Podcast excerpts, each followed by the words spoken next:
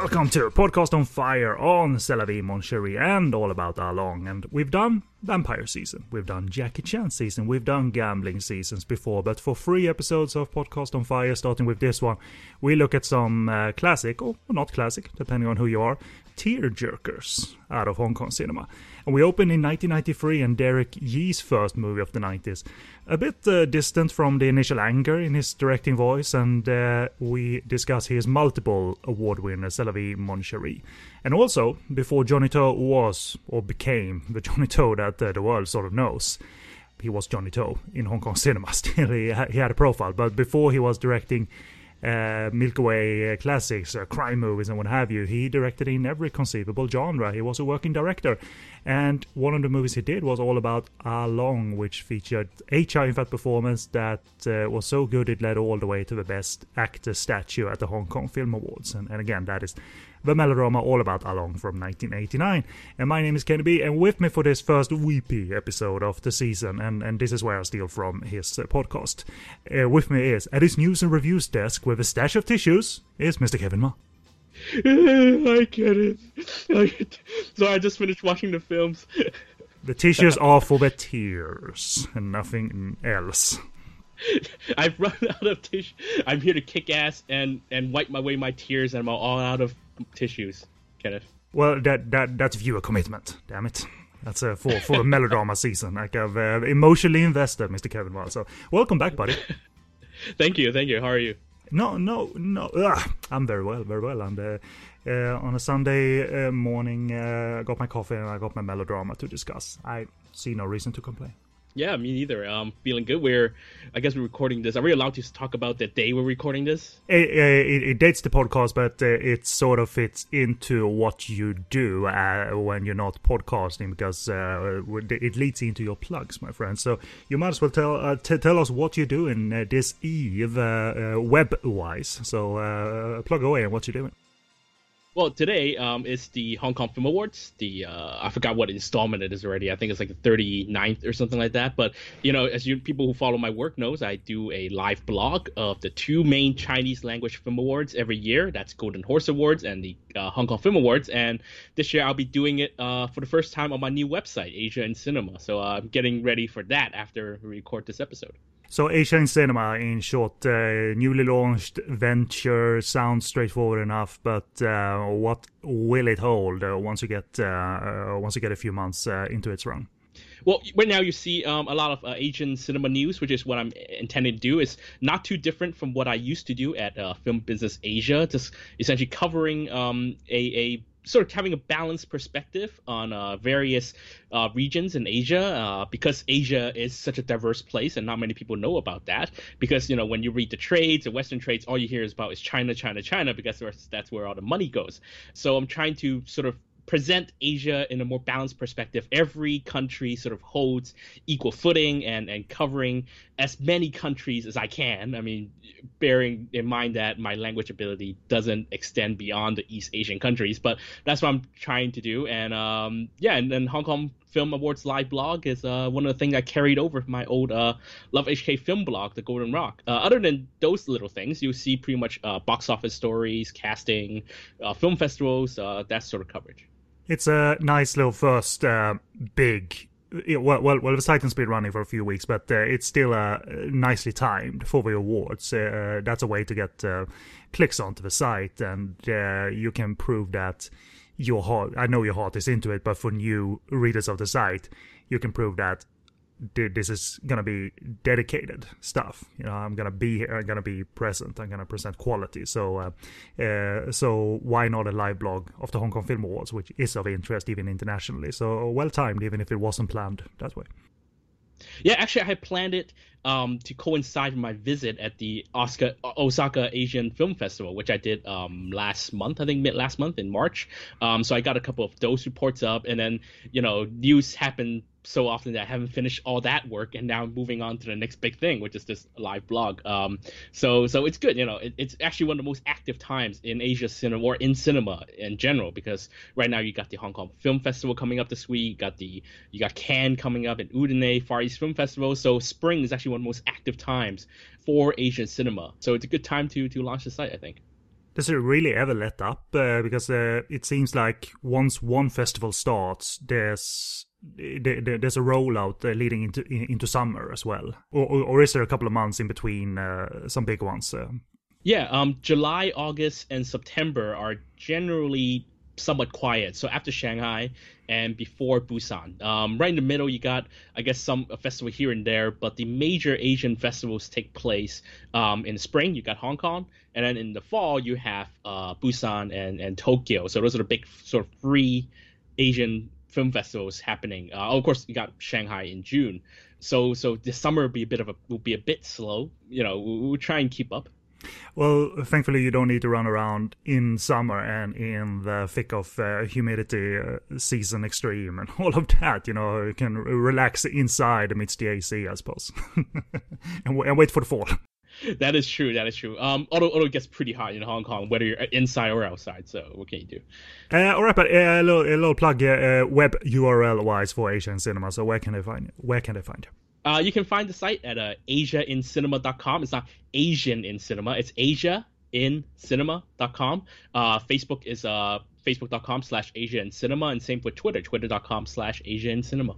And you also co-host uh, East Screen, West Screen with uh, Paul Fox, as we said, doing a splendid job over there, like providing me with news who, who, who doesn't read news. I can't read, but I don't like keep up with news. So uh, I I see that as my chance to catch up a little bit with uh, the industry across the regions and what have you. So I always appreciate the work that you two are uh, providing for us uh, over there, including uh, one of the most enticing projects ever that is coming up. You know, the Benny Chan directed Meow. the, yes, that's the alien cat movie that is based on or inspired by a character in a local pharmacy ad. in case you don't know. I mean, they're doing what they're doing, like uh, the thing that they're doing across the world, I guess. But maybe America is singled out. Like anything can be can be a movie. Like uh, people like emojis. Let's do an emoji movie. People like that thing from that ad that aired a couple of a couple of times. Movie. you know, anything can be a movie. Uh, podcast the movie. Who knows where that when that is coming? You know. Yeah, East Screen to West Screen movie. I think it's in the works already. Even though me and Paul are not don't aren't participating in it uh, because they didn't give us a big enough share of the money, so we're not in it. So they're doing moving on without us, unfortunately. Who will Louis play? will he play Paul? will he play Kevin? Louis Koo. It'll be Louis Koo, Philip Keung, um, uh, Liu Kai Chi will have something in there as well. I'm sure. Oh, that would be lovely. I would, I would love for Liu Kai Chi to just scream his way through that entire performance. This podcast is not good enough. Damn it. Yeah, I hear. I'm, I'm playing. I'm here. Lau Ching-wan is playing me, and Louis Koo play Fox. Paul Fox, I mean. Um, or it might be the other way around. Not sure. Excellent. well, uh, all those links anyway will be available in the show post, and the rest of the contact information goes as follows. This is Podcast on Fire Melodrama Season 1 out of 3. On podcastonfire.com, we have plenty of shows for you to pick. Uh, we discuss Japanese cinema, Korean cinema, sleazy cinema, ninja cinema, and occasionally do bonus episodes every now and again. Email us if you have any questions or feedback. What's your favorite uh, tearjerker from Hong Kong cinema? Podcastonfire at googlemail.com. Join us over on social media. We have handy buttons leading to our social media presence. First of all, Facebook. The button leads you to our page, but you can also search out our discussion group uh, where we post uh, show updates and uh, discussion uh, topics and what have you. That is called Podcast on Fire Network. Click the Twitter button to uh, follow our tweets. Uh, click the iTunes button to subscribe to our iTunes feed well, once you're there, leave a star rating or even a written comment about uh, what you thought of the show or any of the shows on the network. And finally, click the Stitcher Radio button if you want to stream our shows. The button will lead you to their website presence, but they have an application available for free on the Apple App Store or Google Play, so you can stream us on the go. And I write about the variety of Hong Kong and Taiwanese movies. Of um, I, have a specific focus on a couple of genres, but also do quick reviews of. Uh, of uh, almost any genre. My my focus is mostly category free Taiwanese cinema of a specific kind and period, not necessarily the uh, the drama and the art house. Uh, I'm, I'm, I'm more Kevin about the uh, children's movies featuring lots of special effects and face pissing. That's what I like from Taiwan. yeah, I just double ticked there. I was like face pissing. Yep. Look up, look up Child of Peach and any of those uh, Peach Boy movies. Uh, that's their sort of go-to, uh, go-to type of humor. They are children's movies after all, so there's a lot of diarrhea and face pissing, and lots of cool special effects and awesome action choreography as well. So they're they're kind of Zu for kids. You know what I mean? Like Zu Warriors, but for kids.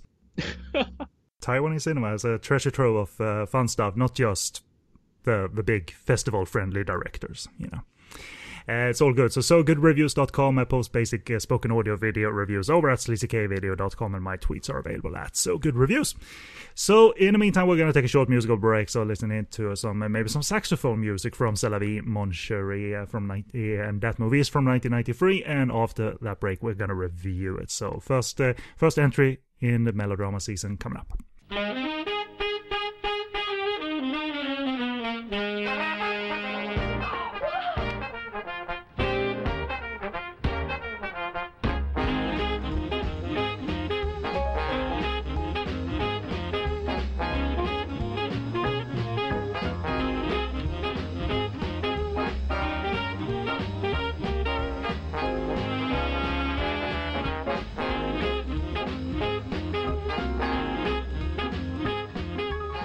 And welcome back. And our first review of this season is of Derek Yee's C'est la mon chéri from 1993. And plot for my review of the film uh, depressed and getting nowhere in his uh, creativity as a musician. Uh, jazz musician Kit, played by Lau Ching-wan, breaks up with his uh, girlfriend, who's a singer, and she's played by Carina Lau, and moves to a more quiet part of Hong Kong. In the flat below him resides a family of street performers, and the Kit befriends uh, the youngest girl in the family, Min, played by Anita Yuen. She's a positive, life affirming, and uh, upbeat girl that uh, over time helps Kit to discover the joy in life again and creativity in the process that he thought he lost. Their growing friendship is soon turned into a romance, but a childhood trauma of Min's is about to perhaps shatter everything. I should state before we do the quick opinions that this series, because I think it's important to discuss how these movies deal with melodrama and drama and if they are touching or not, this series will contain spoilers. So um, just so you know that, Kevin, that you are allowed to. Uh, talk of what happens to the main characters because I think uh, otherwise the purpose of the series is a little bit uh, too uh, fuzzy in my opinion. So, um, well, spoiler alert! Spoiler in melodramas, people tend to die. So quite a bit, quite a bit. Uh, of you know, Kozo over at Love HK Film, he it's it's uh, an in joke review wise that. Uh, whenever someone gets a terminal disease, he writes like a TM as a trademark in the in the reviews because it's a it's a go to plot uh, and all of that. It all so. goes to hell, yeah. exactly I mean. that too. Uh, but uh, as for short opinion, uh, uh, let me throw over to you for a short opinion first of all of uh, C'est la vie, mon chéri. And uh, have you seen the movie before, by the way? Yes, but actually, I haven't seen the film in quite a few years. Um, it came out in 1993, and that was pretty much the sort of that was the year I moved to the states actually. So um, that was at a time when I wasn't quite caught up on Hong Kong cinema because you know I moved to America and it wasn't. And actually, since when I moved to America, I got more involved with watching Hong Kong films because that was sort of our connection to home. So we rented a lot of Hong Kong films, we watched a lot of stuff on Laserdisc. Oh, now you're speaking my language. That's right. Um, all about Along, actually, which we would talk about next. I hadn't seen the whole thing because I, there was a time when I watching that was a when I was really young and I wasn't watching Hong Kong films. So vie, mon chéri was sort of one of these sort of seminal films, I guess, when I was growing up. But I hadn't seen it um, in quite a few years, so it's good to sort of reconnect. And watching it now in hindsight, you sort of pick up a lot of self-aware things that Derek Yee puts in, or if you watch uh, Viva, Viva Erotica, you see that uh, Derek Yee was in a very self-aware period of his directorial um, career, and and um, C'est la vie, mon chéri was actually effectively the beginning of the most critically successful and the most commercially successful period of his directorial career. So, but we talk about the sort of um, uh, um, history of melodrama, right? Melodrama usually the female is is the victim. In, in I guess since sort of 40s 50s I learned in, in, in film school that 40s and 50s uh, woman always a victim of melodramas and this one is no different. But um, it I like that vie, mon chéri sort of does a couple of different things and partly is sort of Derek Yee's dedication or devotion to realism when he does it. Um, he shot the film on location in Yau Ma Tei, where the film takes place, uh, near Temple Street, where there are a lot of these uh, street performers still exist and and sort of captured the the the life and the, the the apartments, the old apartments that these people live in, and the neighborhood, and sort of the vibe, the neighborly vibe of the whole thing. And and the whole film was shot in sync sound, which was very rare, I think, for films uh, at that time. And and I kind of like that that approach to the to the to the to the um, uh, genre because the melodrama genre we all kind of know that it's, it's very stylized and a lot of music and it's a lot of emotional pushing you to sort of inter- a lot of emotional highs and emotional lows. But say say La Vie Mon Chéri doesn't really do that until the third act, and pretty late into the third act, if I may add, because we all know the the character um, uh, Ming doesn't the, the, cancer part doesn't really come back until about hour ten minutes into the film in an hour and a half film. Yeah, exactly. It doesn't overstay its welcome. Uh, but so so if we keep it short for now, uh, has it survived? I mean, is it uh, engaging and touching? If we just uh, keep it simple for now. I think that it still does although I, I think we're in a in a time where we're very aware of archetypes and character archetypes, and I couldn't resist realizing that the Anita Yuen character is probably uh, one of the earliest examples in Hong Kong cinema of the manic pixie dream girl. I don't know if you heard of this. No, but I can imagine. I mean, I I, I know what I when I see the character that this is uh, this is a picture perfect character of positivity, obviously, at least for an hour ten well, according from Wiki, Wikipedia, the manic pixie manic pixie dream girl is a static character who quote unquote have eccentric personality quirks and unabashedly girlish. They serve as the romantic interest for a most often brooding and depressed male protagonist. So that's exactly what she does. And you, you could tell that sort of at that time uh, Derek Yee just couldn't avoid that stereotype. Well uh, uh, me not knowing the stereotype didn't react to that as much. I just uh, when when I put my critical cap on, it was about is this too much of a portrayal of positivity? And uh, and, uh, and and ultimately, for for my short opinion, uh, the the whole package is well handled and it's uh, touching. And I think Derek greatest strength is how he sort of naturally handles the dramatic but positive scenario. Again, the realism angle. He he isn't uh, intruding as much uh, with style or anything. He sometimes verges on taking the super positive positivity of Anita Yuen's character to sort of cloying places, but he never gets there. It's just verges on it because um, she is uh, ultimately good as well. Um, uh, so so uh, it's it's it's positive as a movie, but it's also heartbreaking. Uh, but that doesn't uh, mean that you can w- will walk away depressed or anything. So we we will uh, get into that. But you, let, us speak a little bit about Anita Yuen. I think we, we saw here this breakthrough of her as a dramatic actress. Um, and she certainly deserved that. She is mostly known, I think, in the West anyway, as a more bubbly comedic actress in movies. Uh, whether you think of, I don't know, uh, Chinese Feast, for instance, is a movie that uh, comes to mind. And that has always been um, somewhat troublesome for me. It could go wrong. if you leave her a little bit to her own devices, her comedic personality could be a bit um, grating uh, in my opinion. Right, she's very much like Miriam Yeung, where where you have the per- the persona takes over sort of the acting, right? Yeah, exactly. So it, it's sort of um, here we see that it makes sense that she is, you know, a bubbly persona that is very uh, upfront and very um, extrovert as well. So, what is your sort of uh, like or dislike history with Anita Yuen dramatically versus comedy? What do you think uh, she works best in, if not both both camps? Well, I, I think um, a, a, lot of growing up in Hong Kong cinema, you see these actors so often. They're in films of different genres so often that we never, I, I never try and sort of typecast her, or I never thought of her as a singular genre actress. Although yes, her best known, you know, films are comedies. I always thought of her as just a sort of a, a very bubbly, like you said, a very bubbly, a pretty much a, a, a Miriam Yeung of the '90s, but where she never tried as hard. I think. I mean, I don't think she is um, a very forced actress. Not to say that she's very subtle, but I think she works well in in most genres that she works in, both drama and in uh, and in comedies. And I tend to agree. Um, it, it's movies like God of Gamblers Three that I uh, the early stage, the Leon Lai God of Gamblers, that they, uh, they, they they strike that sort of ill balance between uh, because she actually gets sick in that movie too.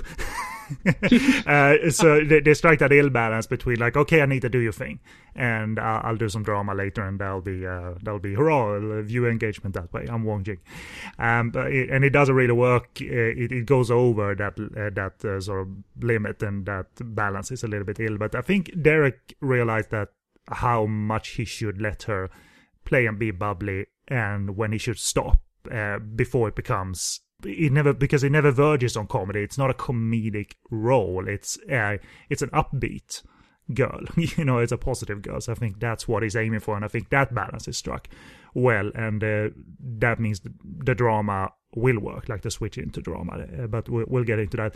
But speaking of Derek Yee. Last time you were on, we talked about uh, his first movie as director, the very angry social drama The Lunatics. And we acknowledged that angry Derek Yee is a bit of a preference. He is dramatically sound and strong, but how does you know the more lighter touch, uh, lighter dramatic touch of Yee's work for you if looking at this movie or thinking of you know Full Throttle or Lost in Time or whatever? Well, I've always been pretty impressed with the way that Derek Yee connects to realism, the way that he doesn't go sort of over the top in terms of his depiction of society and people. And I think he has a real sort of expert touch on just getting enough of that realism to connect to people, but without going overboard and actually still having space, having leaving him enough room to dramatize his stories. And he clearly has a care. I think what would we say? Um, uh, sort of a care for the people that he depicts or the society that he depicts. And like I said earlier, that that that touch of touch of realism for this film is what sort of I think lifted this film over for me. Otherwise, I mean, when you listen to the Chinese title, um, which is New Endless Love, because the original Endless Love or Love Without End we know it as a as a as a tearjerker, you know, with terminal illness. So Hong Kong audience, when they see that name, the Chinese title, they know what to expect. So, hurrah again, heartbreak.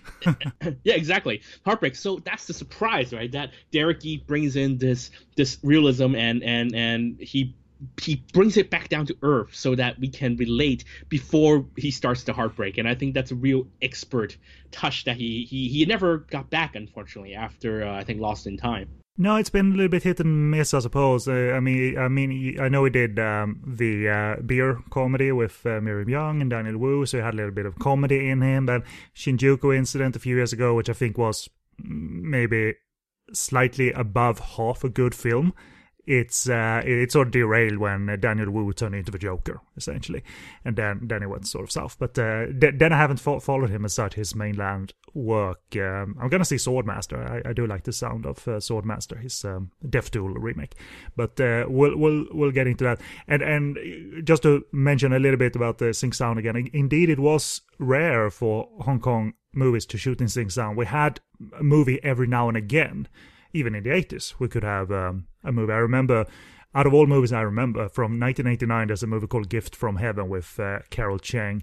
I think Joey Wong possibly, and that was sync sound when you didn't expect it to be sync sound, and and also D&B were keen on uh, amping up professionalism in their various romantic comedies and dramas by shooting in sync sound, and even shooting like goofy stuff like A Bite of Love with George Lam as a vampire in sync sound and Dolby surround.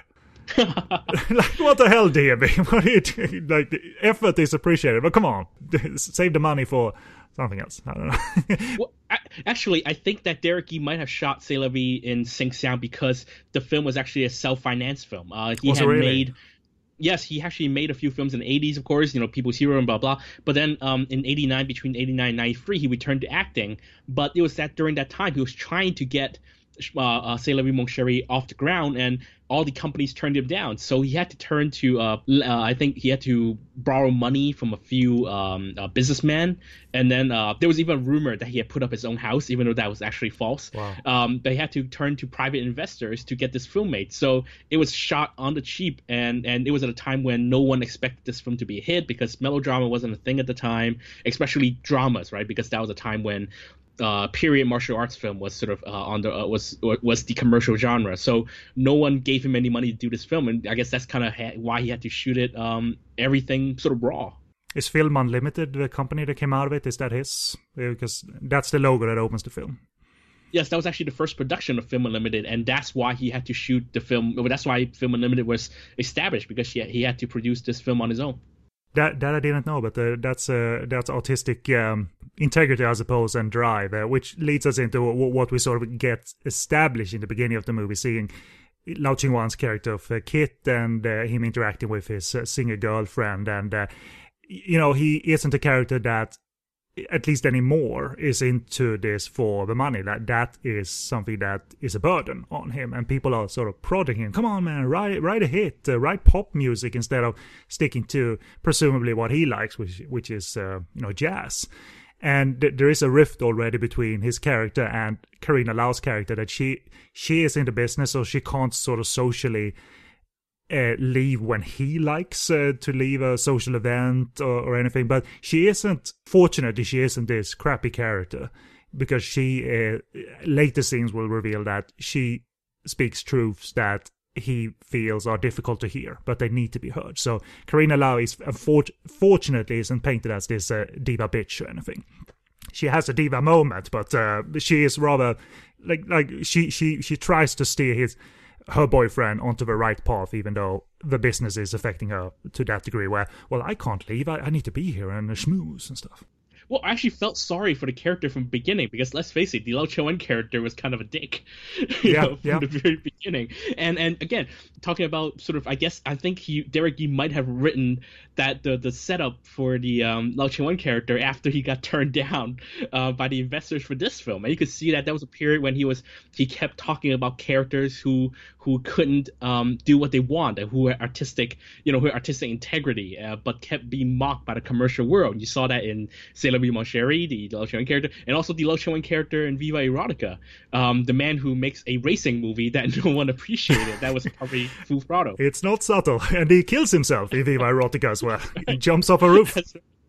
exactly. So uh, and and thankfully our Derek uh, didn't do that, but uh, yeah, I I know you told me that that he he pours his heart out on screen in um, in sort of subtle and sort of upfront ways too, and because he hasn't been afraid of anger before, so why why close his heart to to these kind of things? But I, I think he really is successful when not being intrusive, as as is in the case of this film. You know, telling stories, shooting professionally with sync sound, but it's not a flashy film, not at all. It's the fo- its focus is acting, dialogue, character, and and trying to avoid flash or dipping into tropes that are too familiar for audiences where we can sort of map this out ourselves and and we and therefore we don't yawn at any cliches um, so i think uh, that emerges of Derek Yee. And, and really, whenever Hong Kong cinema, especially its better directors of the 90s, when they shot drama, it was so straight and natural and so matter of fact, and that was its greatest strength. And you can apply that to a director that actually has a cameo in this film. We have we, we got plenty of directors flashing by in this film, but one of the directors that makes a cameo is uh, Jacob Cheung. and at this time, I think he not sure he had made Cage Man yet, but that's certainly a high watermark of very.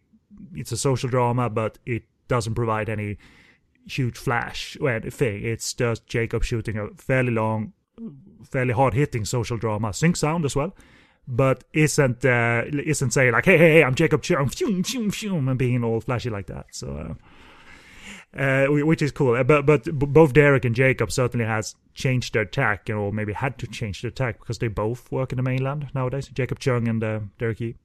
Yeah, um, both of them mainly work in the mainland now. Although Derek Yee has had uh, a lot more um, luck with uh, shooting, um, well, getting his films off the ground. I mean, he's he's got a pretty diverse uh, body of work in the mainland now. Even though um, his last couple of films did not do well commercially, but Jacob Cheung has had a much tougher time getting his the, the films he wanted to get made uh, in the mainland it's a bit of a shame, and uh, I mean, I, I, don't blame a director for trying out new things. Though I, I, I'm not saying that Jacob Cheung should only do Cage Man and Beyond the Sunset and those kind of movies. Uh, uh, Midnight Fly, for instance, uh, uh, a great uh, punishing Anita Mui movie. Um, so, so it, it's a sign of the times, I suppose, in business. but, but yeah, he's one of the first directors who makes a cameo playing the fortune teller that doesn't do very well at telling Lau Ching-wan's fortune because Lau Ching-wan is is in the everything is shit face.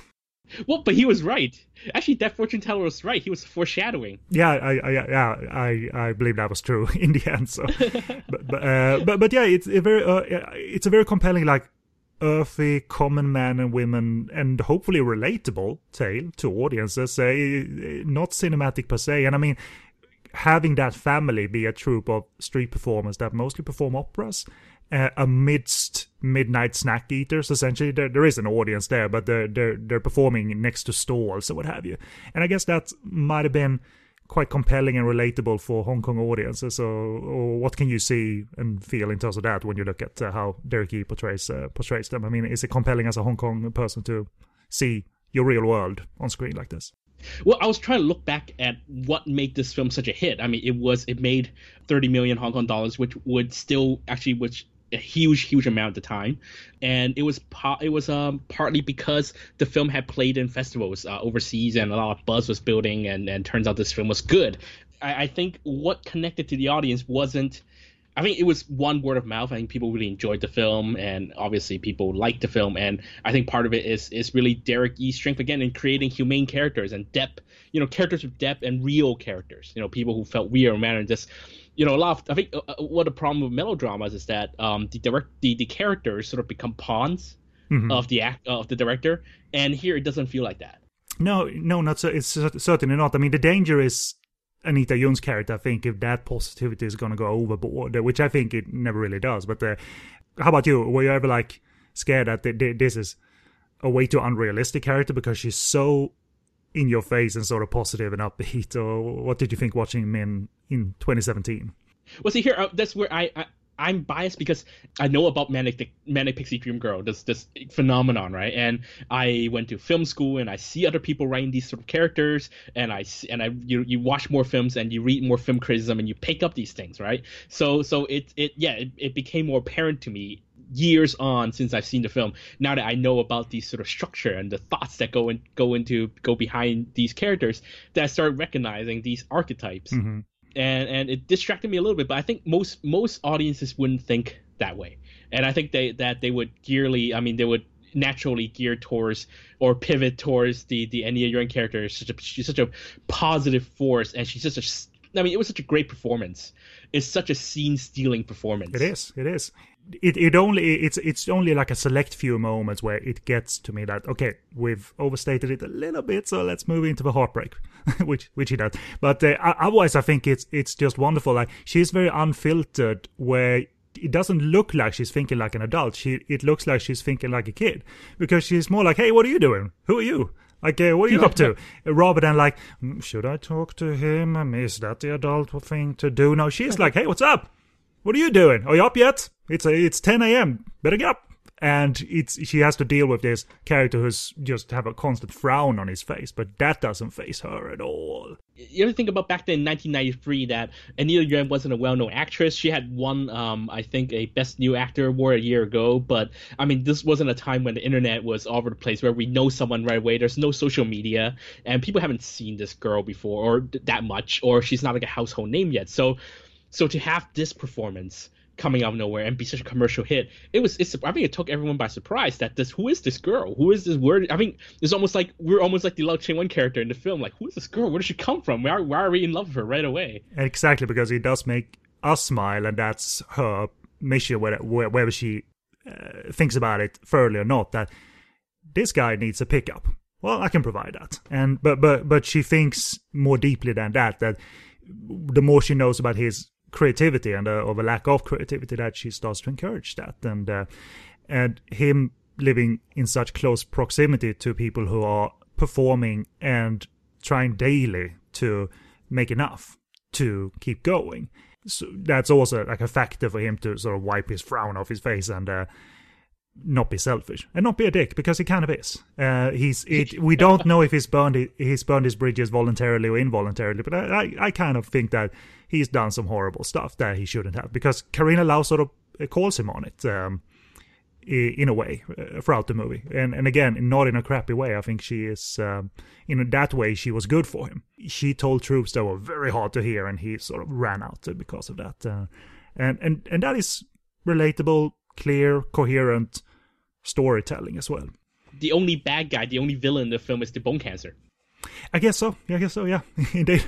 Which, uh, which, which is, uh, which is life, which is uh, sort of the French title, I believe. I, I, I believe that sort of tra- translation of the French title is something like uh, that. That's life, my love, or my darling, or something like that. But uh, don't don't quote me on that. I'm just go on that. I'm just going by gut feeling. But it's the the side characters, even though it doesn't seem like they do much, they're wonderful to have because the movie is populated by new actors and veteran actors, and obviously that adding to that sync sound, we also got the addition of obviously uh, Fung Bobo, Patrina, Chun, and uh, to an extent Karim, uh, which is not so, someone you called upon always to do dramatic fare. She was more of a little bit of an ex- exploitation actress, but I think they're they're wonderful even if they don't have these uh, moments where we've now crafted your moment. you know, they're merely good supporting performers that adds to the family vibe and we and the understanding of the family. So I, I think Paul Chun and Fung Bobo they have select moments that are awesome, and we might extract different moments. You and I. One of my favorite moments with uh, Paul Chun. Thankfully, not playing a dick in this movie. You know, he's a good guy. um, one of the best moments is uh, Anita Yuen's character is listening to Lau Ching-wan's character playing saxophone um, uh, on the floor above, and she's asking her uncle. It's not her father, her uncle, who plays saxophone. Is uh, you know, listening to him. Is he any good? Is he and uh, does he play any good? Well, he's actually composing a song. Really? I don't know. Not sure.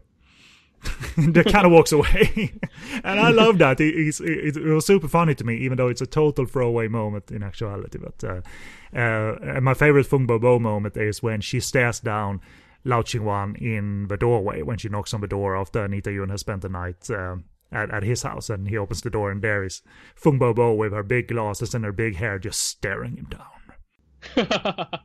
you, it's interesting how, how you were talking about how that these supporting actors don't have moments, but actually they each have a moment though. I mean, look at um, Paul Chun has his um, I mean the scene where he, he picks up the trumpet and that that you know the in the mood scene, and, of course Fung Bo Bo has his um the song at the end, and even Carrie Ng has sort of her moment. It sort of doesn't feel that way because it's so natural and realistic but you're 100% correct that but but it's not crafted as okay we got to shoot your award moment now it's sort of right, just right. naturally part of the of the uh, flow of the film but but you're right they, they, they, there are moments to extract and maybe we'll all extract different moments uh, for me it was that very funny paul chun moment where he says i don't know not sure then walks away Uh, which, which, would have been good in post dub, I suppose, but it just uh, comes to life a little bit more since we have live sound um, on the set. And I was I was wondering that wouldn't that be more expensive on a low budget movie to shoot sync sound? Have you ever gotten a, an impression of that yourself?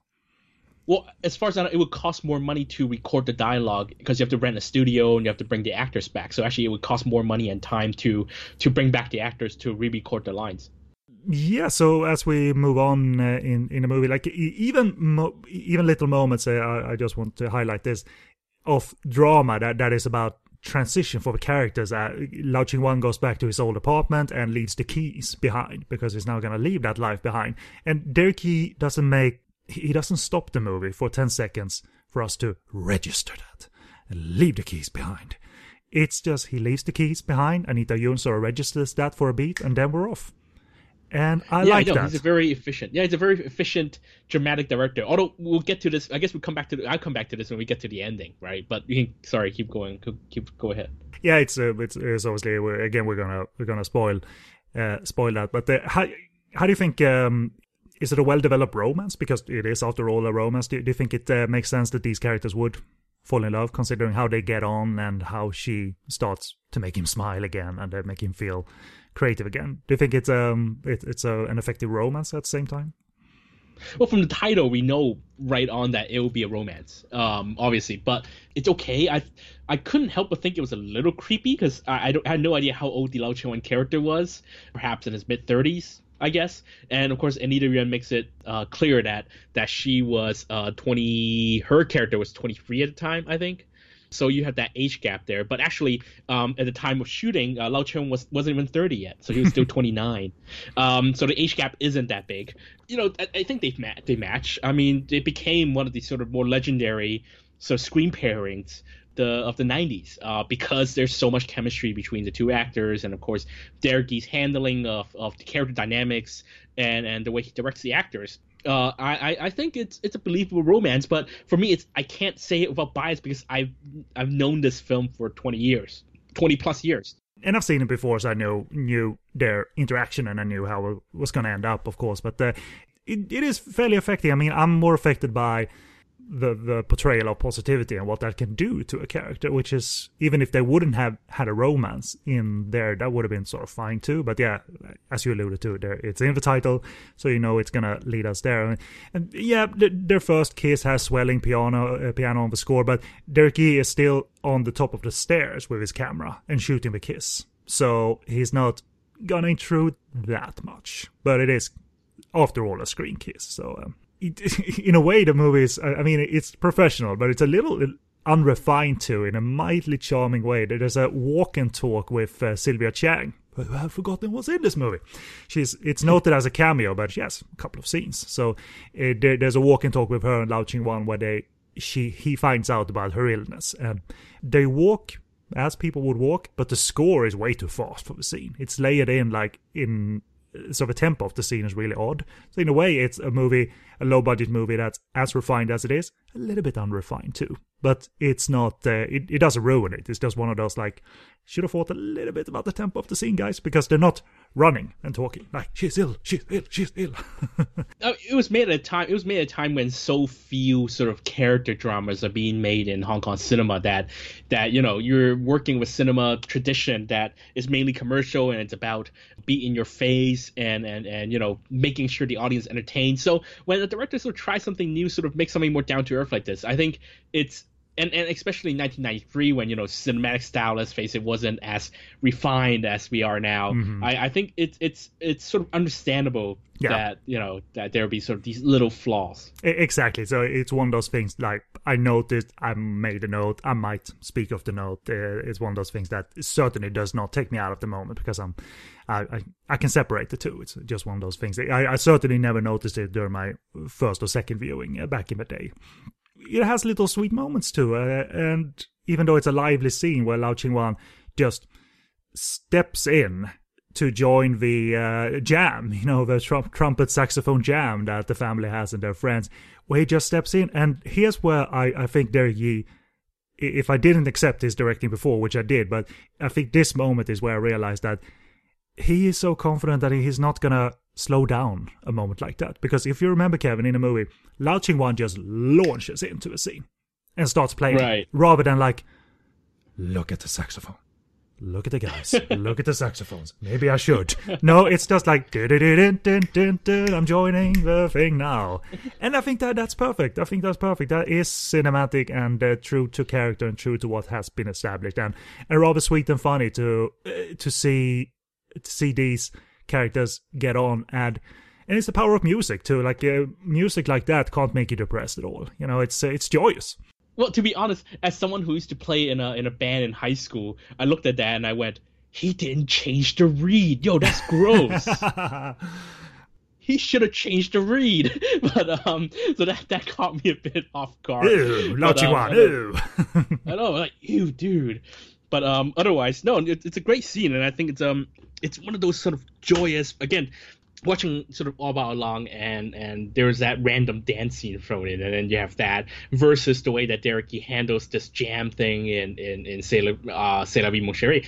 I think this one it's a much more lively. It actually serves like I said serves sort of a narrative purpose, right? It shows that that that this character is being integrated into part of the family and he just sort of jumps in like like you know has no hesitation and uh, I think it's a good moment and, and the song also builds. Uh, it's an old song. I'm gonna look up the title for my own for, for my own research, but I, I, don't have the name of the song. But uh, it, in the, the, mood, in the mood, in the mood, indeed. Uh, yes. And it sort of builds towards a crescendo, like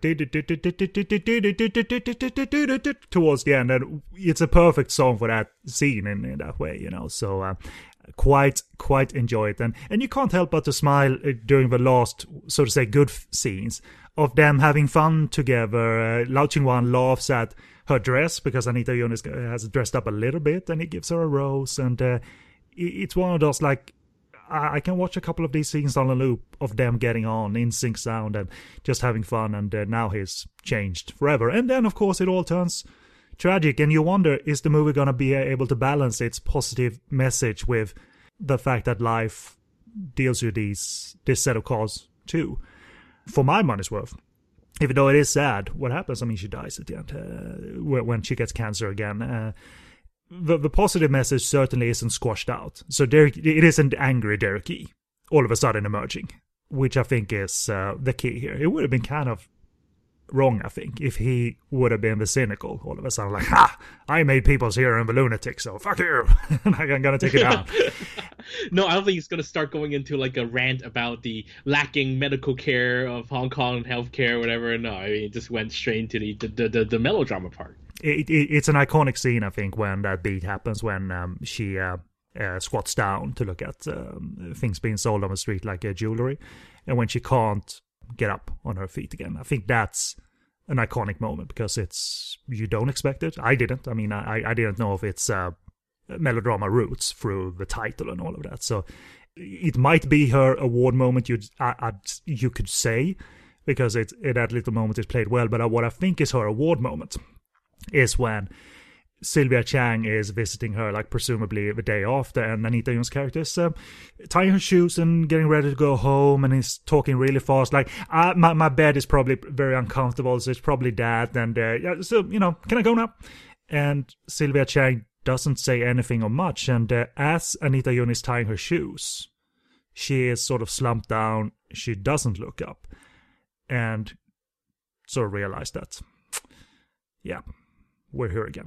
Yeah, the diagnosis scene, I think, because and, and and we were talking about her sort of comedic, the bubbly persona, right? So it's and I think it's very smart to have her jump to the other spectrum. We see the other spectrum of that side, that we see sort of the real her at that moment.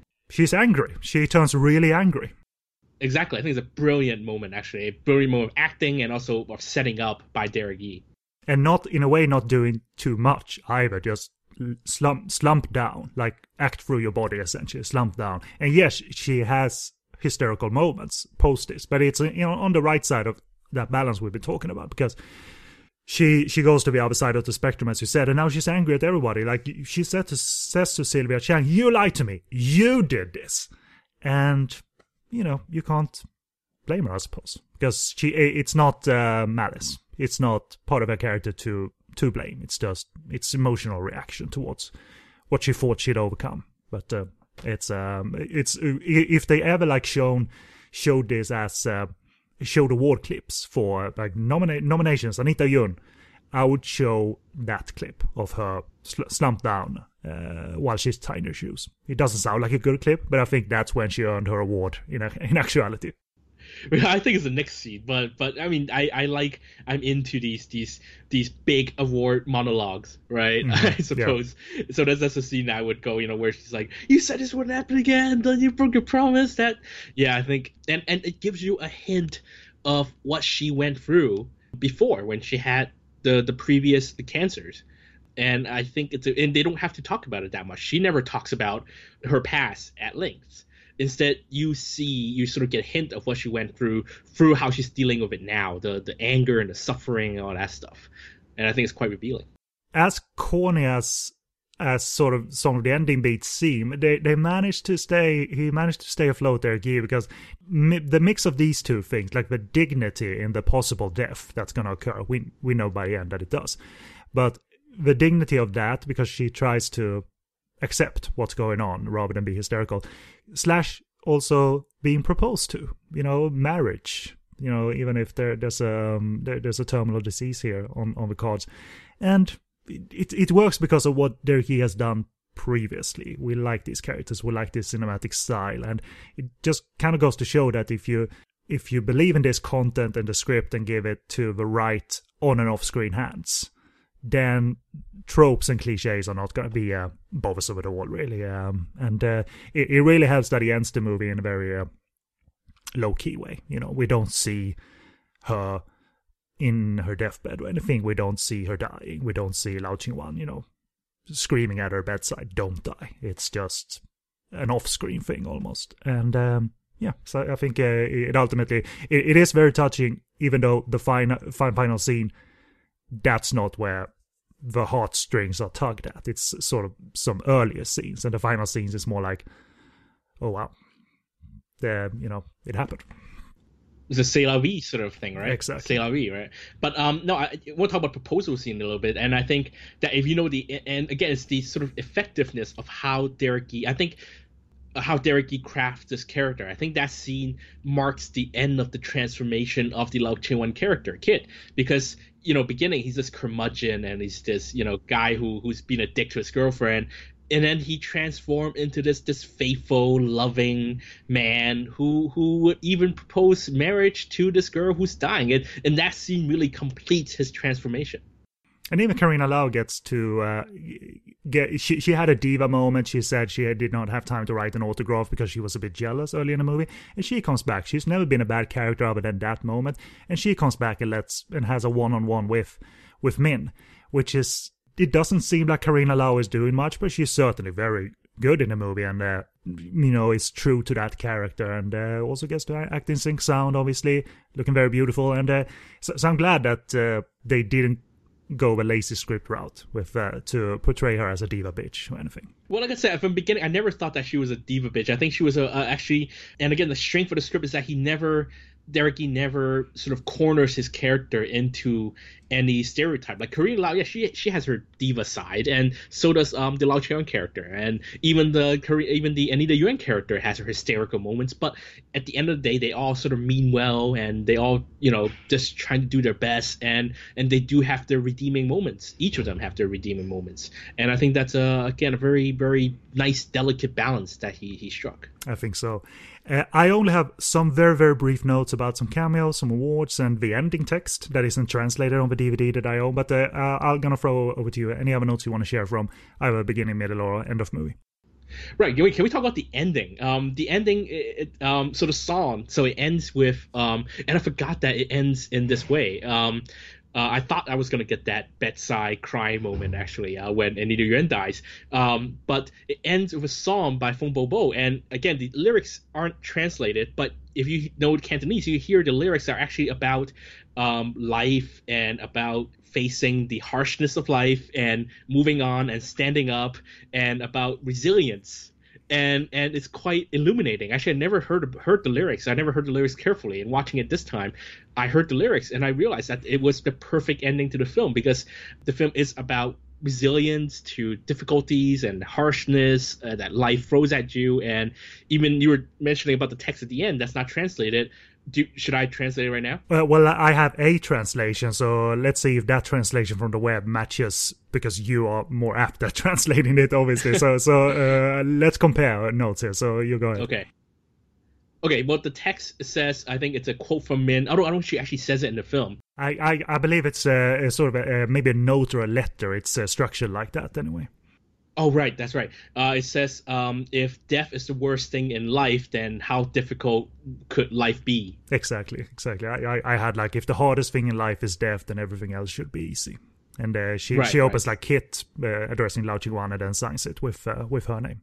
And, and and and also for the Fung Bo Bo character, she is the one in the family who hasn't sung for a while. So that's what she does at the end of the movie. She finally does that. And, and the community, it's a nice little image of characterization of community because they all donate quite healthily. Uh, yeah. not uh, not just little, little, tips for the nice singing and all of that, and uh, and singing the hits that the old men like to hear. But uh, they uh, the, the community is uh, is behind behind the family, which is nice and certainly not cloying at all. Yeah, um, and I guess there's a note sort of from the ending that I noticed in both here and and All About Along is that back then Hong Kong films or Hong Kong cinemas, and I mean literally the cinemas, um, they were into shorter films because they want to fit as many showings in a day as possible, right? So I find that I found that the Hong Kong film storytelling was almost underwhelmingly insufficient. um, but here, so here the film ends right when uh, Lau Ching walks into the room after just after uh, Anita Yuen's death, and then it fades out and the film ends right away. Like it even it couldn't even wait to like pop up the sponsors' names, right? I was I was I was waiting for the clock sponsor. They they always have effing clock sponsors like presented by Casio. like have a good time, people. exactly, that's right. Um, and and I found that both it worked in the sort of efficiency because film runs a very neat 98 minutes, which means that cinemas can fit in a new show 10 minutes later, and that means two two hours two so one show for two hours, and they can run six shows in one day and end it in such a efficiently Hong Kong cinema way, and yet that sort of subtlety of the ending you know that um, uh, Derek Yee sort of meant to end the film that way. I, I, I was sort of of two minds. I was a bit cheated. I felt a bit cheated because the film just ended like that, right? But at the same time, the way that it's done in such a subtle way that okay, I think Derek Yee meant it to be like that rather than trying to meet the cinema's demands. I don't know what you think about it. No, I, I think it's perfect because it's it, it isn't undercooked or anything. I think it's uh, we we don't need to see anything else. We get it because he he, he doesn't just walk into a room like he buries his uh, face in his uh, in his hand in his palm, and uh, we get it. And uh, why why not end it like that? It's not like it's uh, the end screen and then it's over because you know we, we got a letter, we got some credits, and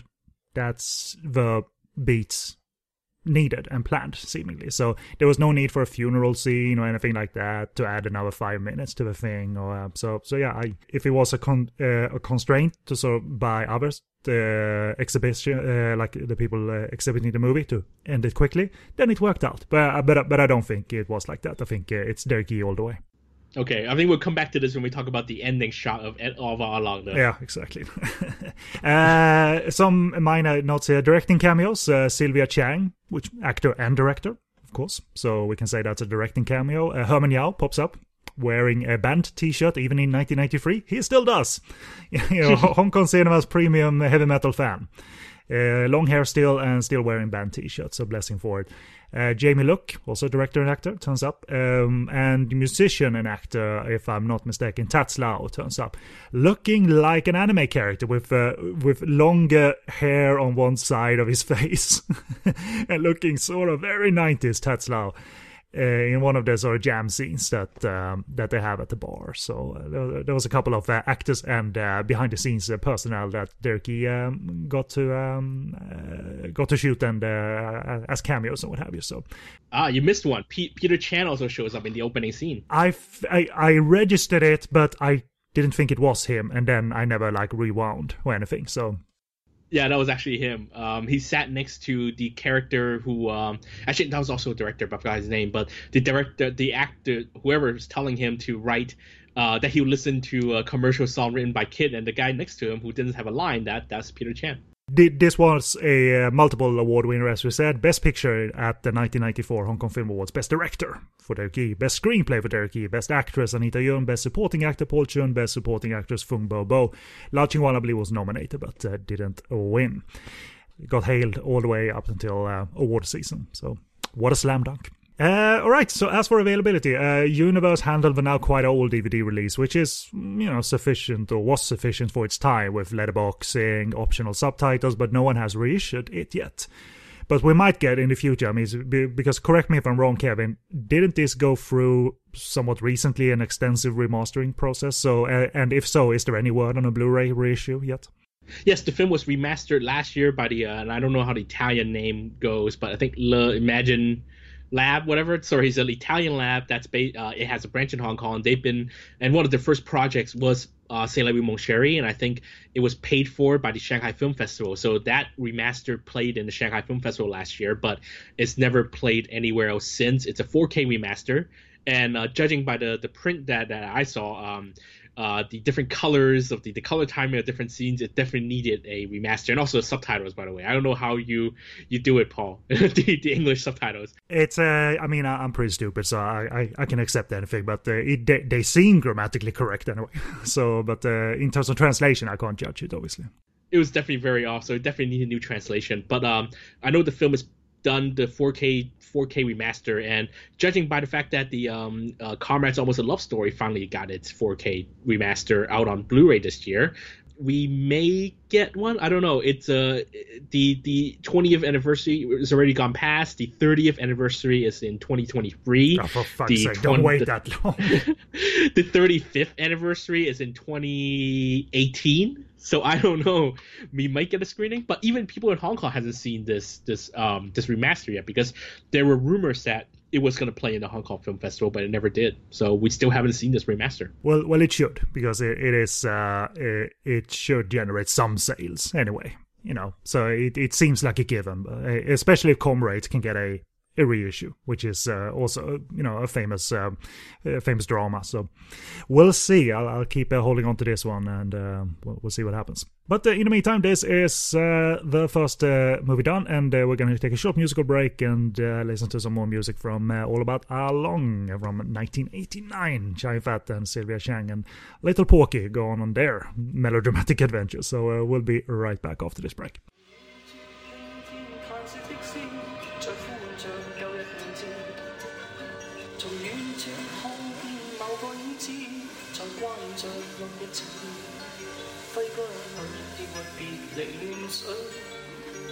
当中伤心的故事，思忆中仿佛早已失去昨天的爱，孤单一生又再开始。尘世里只爱没法相依，就算活着亦无意义。And welcome back. In the, the second re- review of this episode of uh, Melodrama Season number one is all about Along from 1989, a plot from my review of the film.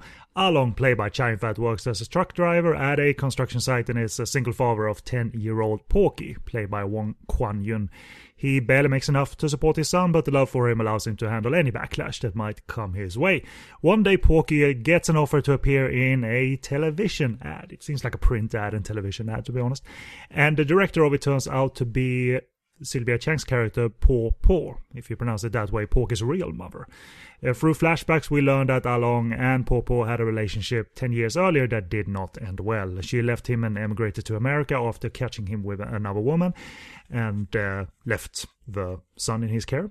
Uh, through the reunion, uh, Along sees his chance to form a family uh, reform or form a family now that Porky's mother is back. But under the surface, there are still wounds not yet healed, and Along has to make a difficult decision regarding his son's future.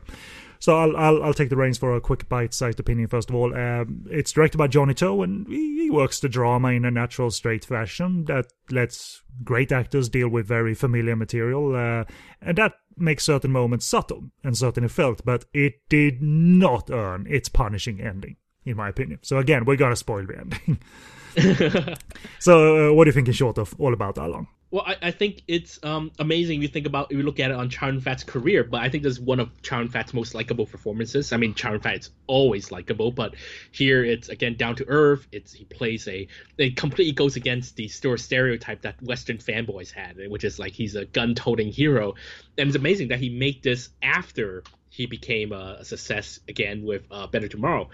It's not, you know what, uh, you know what, I, I, don't think it's really amazing because he just works, he worked this way. You know, boom, boom, boom, movies, movies, movies, genres, genres, genres. That's right, five, six movies a year. Exactly. Being blown up by John Woo one week and then uh, being silly with Johnny To next week in Eighth Happiness or whatever. it, it, I didn't realize it was a real melodrama until they got that whole Kramer versus Kramer thing going on in the second half. But um, it's a very again likable characters. It's a very down to earth story, uh, written by uh, co-written by um, Sylvia Chang and Chow Yun-fat. By the way, they, they, the two of them came up with the story. I saw that that indeed, uh, which was it's not common for them, at least not Chow Yun-fat, to get in uh, get in on the credits that ways. No, not at all. And I guess those two are to blame for that ending. I guess. But um, no, it's a very likable film, and um, it's much more of a Chow Yun-fat film than Sylvia Chang film. Sorry to Sylvia Chang. Um, and Johnnie To still sort of at his commercial period where he's making, he's sort of taking that TV sensibility, you know, um, a very su- uh, sufficient, a very efficient commercial filmmaker at the time, and you know, he just held the camera and did his thing.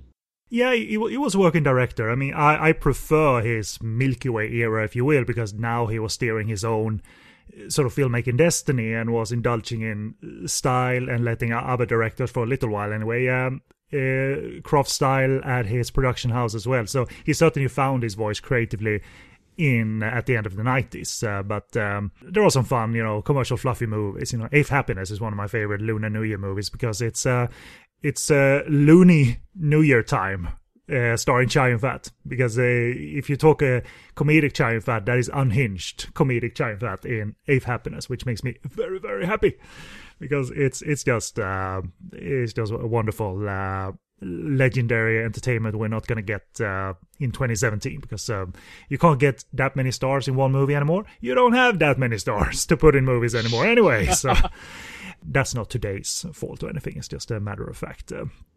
I like that Fat and little Wong Kwan Yun, which is a hell of a little kid actor, to be honest. He's actually uh, one year older than me. He's 38 years old today, that little kid. So uh, it's uh, it sounded like he was the same age as um, as he was uh, when they made the film. But I like that they have this very verbal, foul-mouthed relationship back and forth. Uh, the whole routine of waking up and doing their, you know, doing the morning routine and uh, it doesn't seem like they're living in great living conditions, but they do have everything they need, even if they're living in a tight space. You know, it's not poverty that Johnny To is uh, depicting. And uh, and Wong Kwan Yun is on, he's energetic, and he he does not take uh, crap from Chow Fat as he takes a crap in the shower.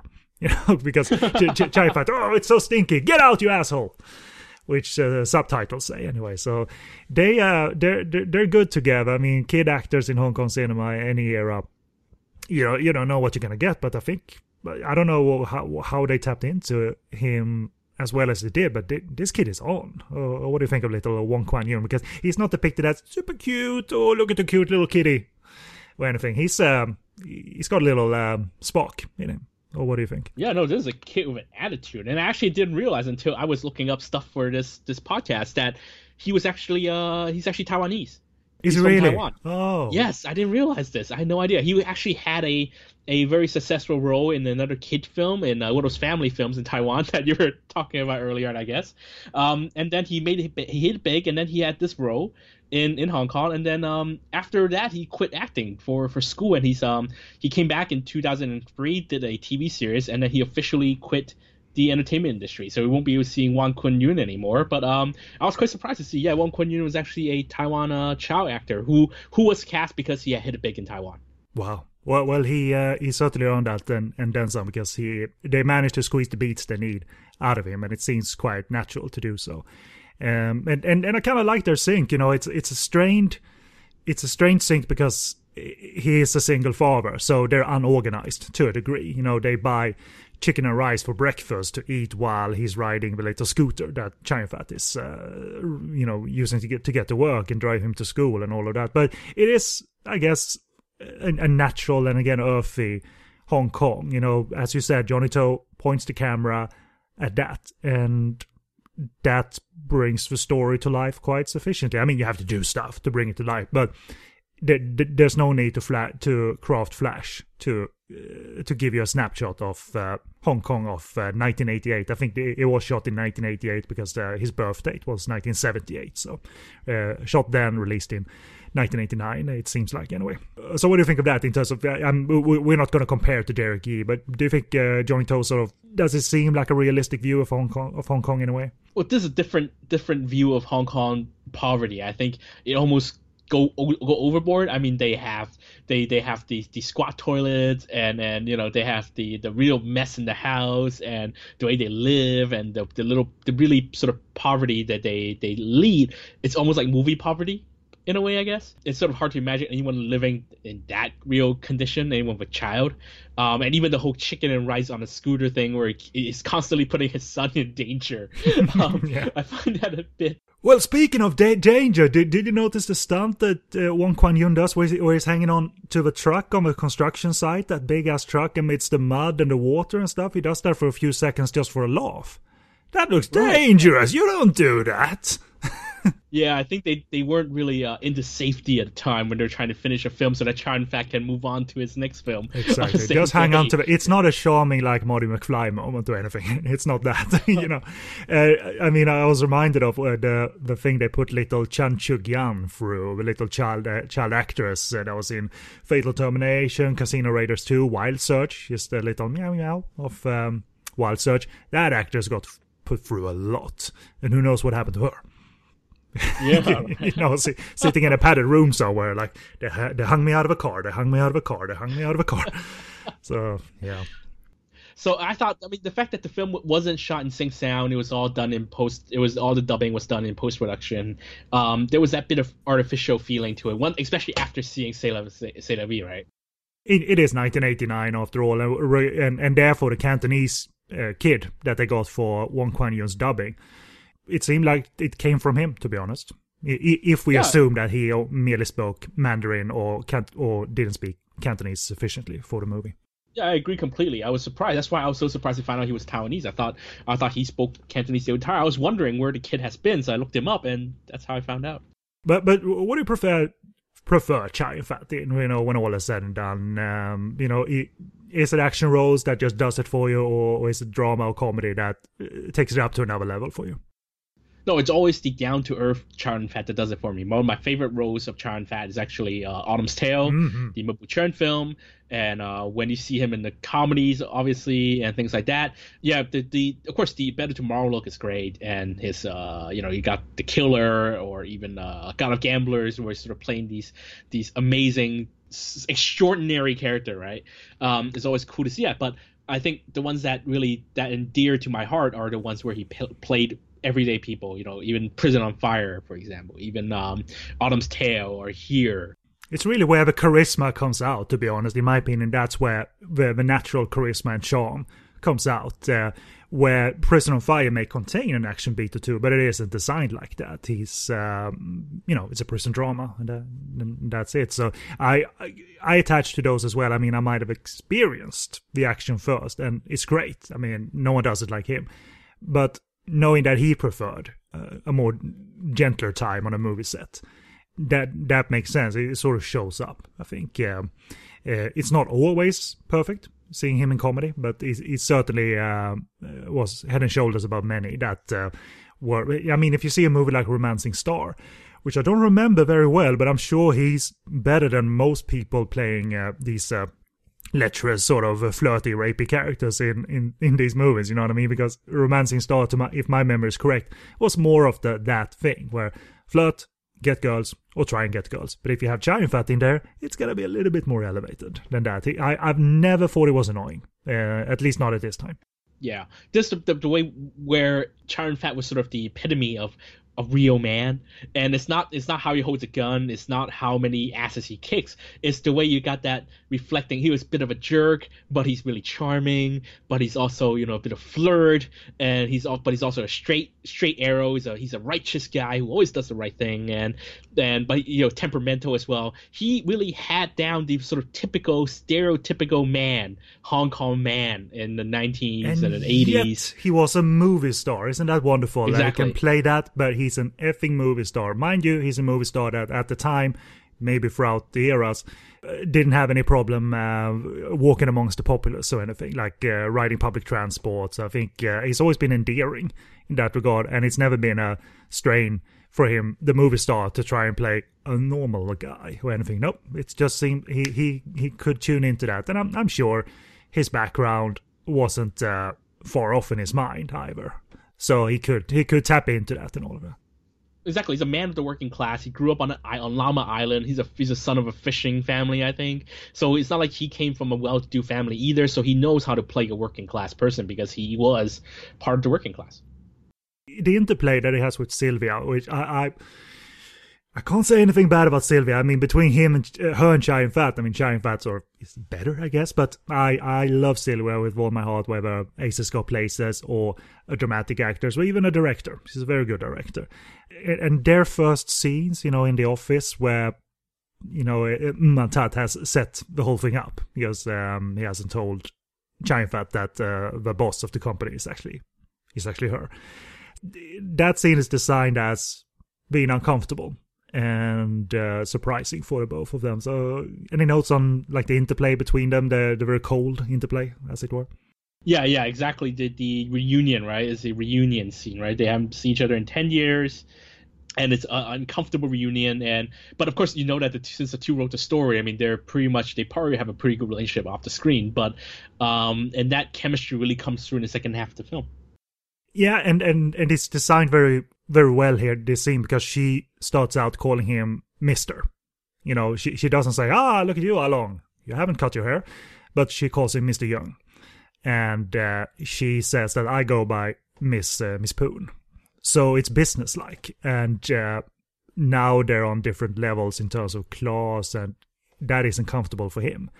Uh, and it's done through silence and uh, and um, and uncomfort and uh, you know, he, he he gets the contract and he says, "I'm not comfortable with English." Then their the boyfriend walks in with the flowers, "Happy birthday," the kiss, that really weird kiss. it, it, like like trying to move in on his effing territory uh, is such a dick dick character. So, but he, whoever the actor is, it, works, I suppose.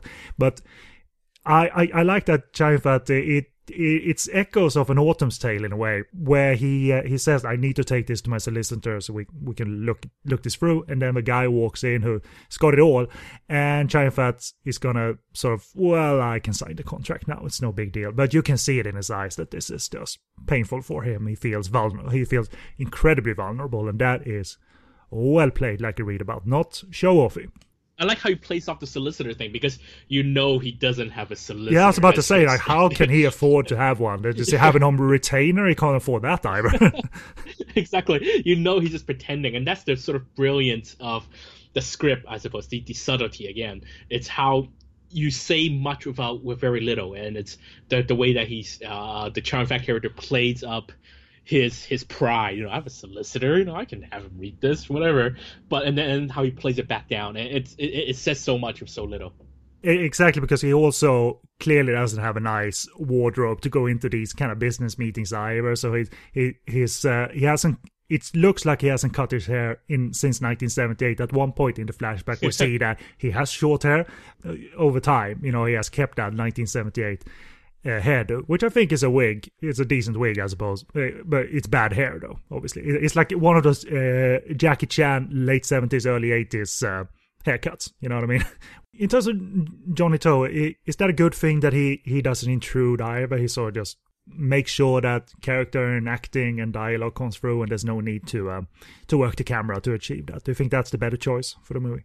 Oh, of course. I mean, I think that it's easy to say to disown this film as you know not Johnny To's because oh he was in his commercial period and blah blah.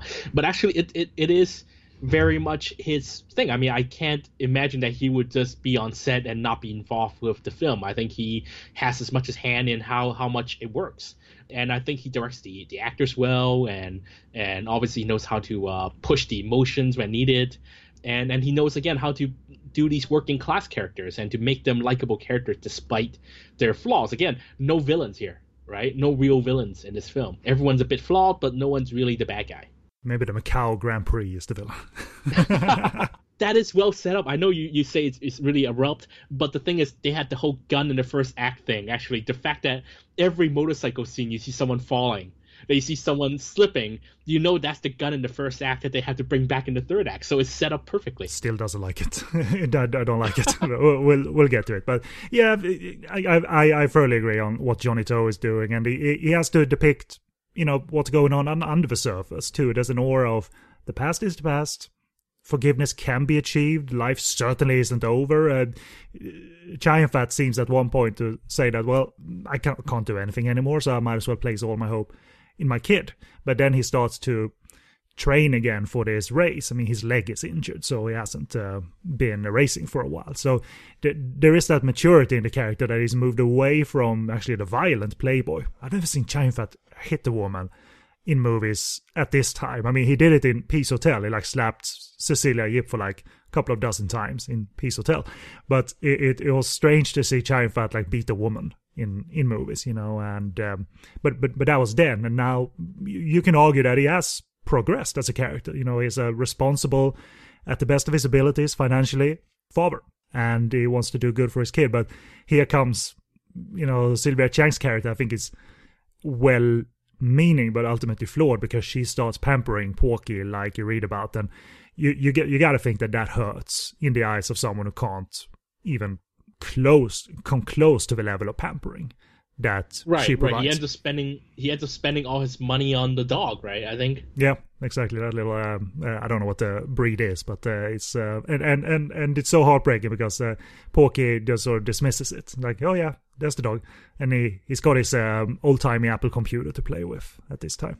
It's quite heartbreaking, but but but they, they sort of flip back and forth in a way before they reach that point where they can forgive each other because they're, they're sort of vindictive towards each other uh, along and uh, and Sylvia Chang's character uh, they, they, sort of starts to as they talk of the past they they start to rub rub it in in certain aspects. Like I I, I told I told Porky that you were dead and uh and, and all of that. So that is interesting actually to follow. It isn't nasty for the sake of it, and it isn't too nasty or anything, because they're ultimately not terrible people, neither of them. They, but the vindictive nature is there to a degree. They're gonna get that out. That, that that's human. That's natural. That's realistic. I think it's not movie uh, characters and movie realism playing. Um, so I kind of I kind of enjoy that yeah, I like how they handled the, the, the, the, relationship in a very mature way. You know, the way that Sylvia Chang says that I will never love you anymore. And you know, there's no, it's not a Disney side, Disney version of this story. There is no way that she will ever love him again after what he's done to her. And and she is very stubborn about that, even sort of to the bitter end, right? Yeah, exactly. And I mean, both are, you know, realizing stuff, and it, it helps that the kid is there to without him knowing it, being the peacekeeper. Because uh, as Porky and uh, Popo, Sylvia Chang's character, they're, they're at Ocean Park perhaps, and or at the restaurant, and Porky tells her that uh, Dad told me it was all his fault for you breaking up. So she finds out that he hasn't been talking shit about her or anything, which I think under the surface she might have uh, assumed. You know, they, they come to a very mature, you know, dramatic conclusion. But but then there's the issue of okay, who's going to get custody? I, I mean, it, it's mild custody drama building up, and that's you know we got enough investment in the characters for that to be engaging, especially through little acting touches uh, as it, as Johnny To brings to the forefront that Sylvia Chang was to take the kid to the US to get a better education. There's little moments w- with Fat where when he finds that out, it's, it's, in one of the scenes where he's pondering that or finds that out, where you can see his lip quivering a little bit, and mm. that that is just spot on stuff rather than weepy melodrama coming out. You know, that dilemma is engaging actually.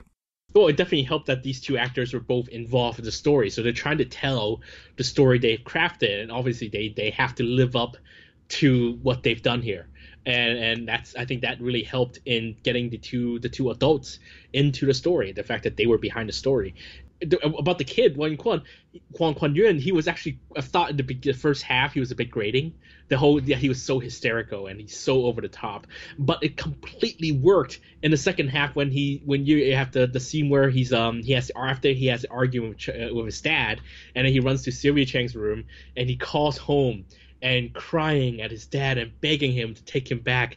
Oh, and I, you know, it really that's when his hysterical nature really worked. That that the desperate, the you know, the desperation in his voice and in the face, and it really worked at that moment. The kid, um, I was I was bowled over. That it it's very effective, and it, it's thankfully not manipulative melodrama because it's characters we built up and drama that we've engaged in. I mean, prior you've had that scene where Chow Fat is just throwing the kid around and they're arguing and they, they knock over the computer and they that can't have been fun to shoot. Because I don't know if Chow was a dad or anything at that point, but it's certainly to just throw the kid around and uh, wrestle and tussle like they do, and to have the dialogue back and forth and to to make that feel raw and real and not uh, sappy sappy melo- like like sappy melodrama is pretty goddamn pretty goddamn impressive. It's um it's something that uh, Johnny To certainly needs to be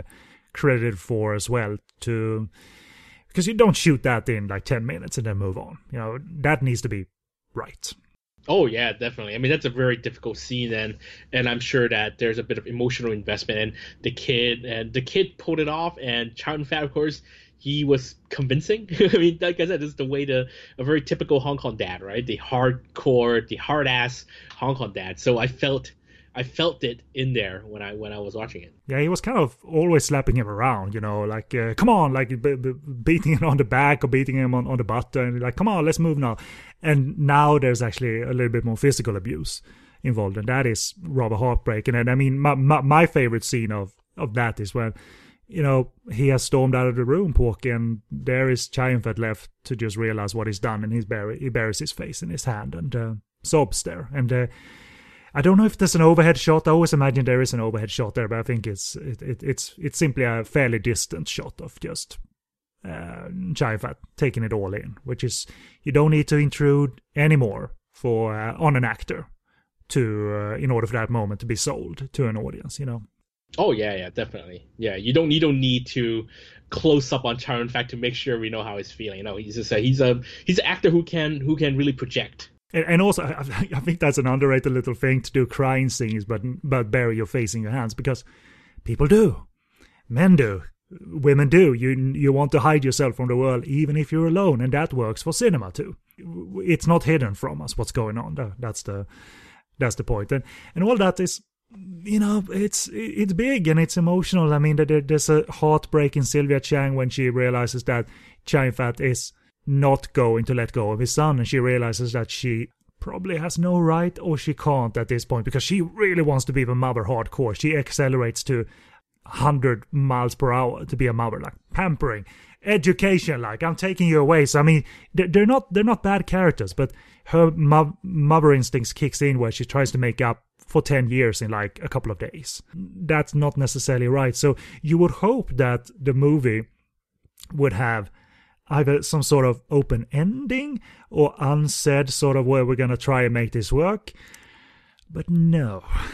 And here's and here's where I don't agree with the movie. I it's it's uh, again we're spoiling it. So uh, want to set up um, what the final 10 minutes are about and where it's set first of all before we reveal what's uh, what's going on uh, so uh, it's it's an action ending in a way so uh, what happens there is fire there is uh, car car racing yeah, yeah, it's a it's a bike racing, if anything. Uh, at, uh, yeah, bike racing. Uh, yeah. Presumably set at the Macau Grand Prix track. That because I saw Macau Grand Prix in the in the credits, and um, you know he's uh, he's gonna have his race now. He's uh, he's gonna come back. You know the comeback kid, and the family is there, and uh, you know they might not be together because she's going back to the U.S. and uh, he's staying there with his son, and maybe they're gonna work something out, maybe not.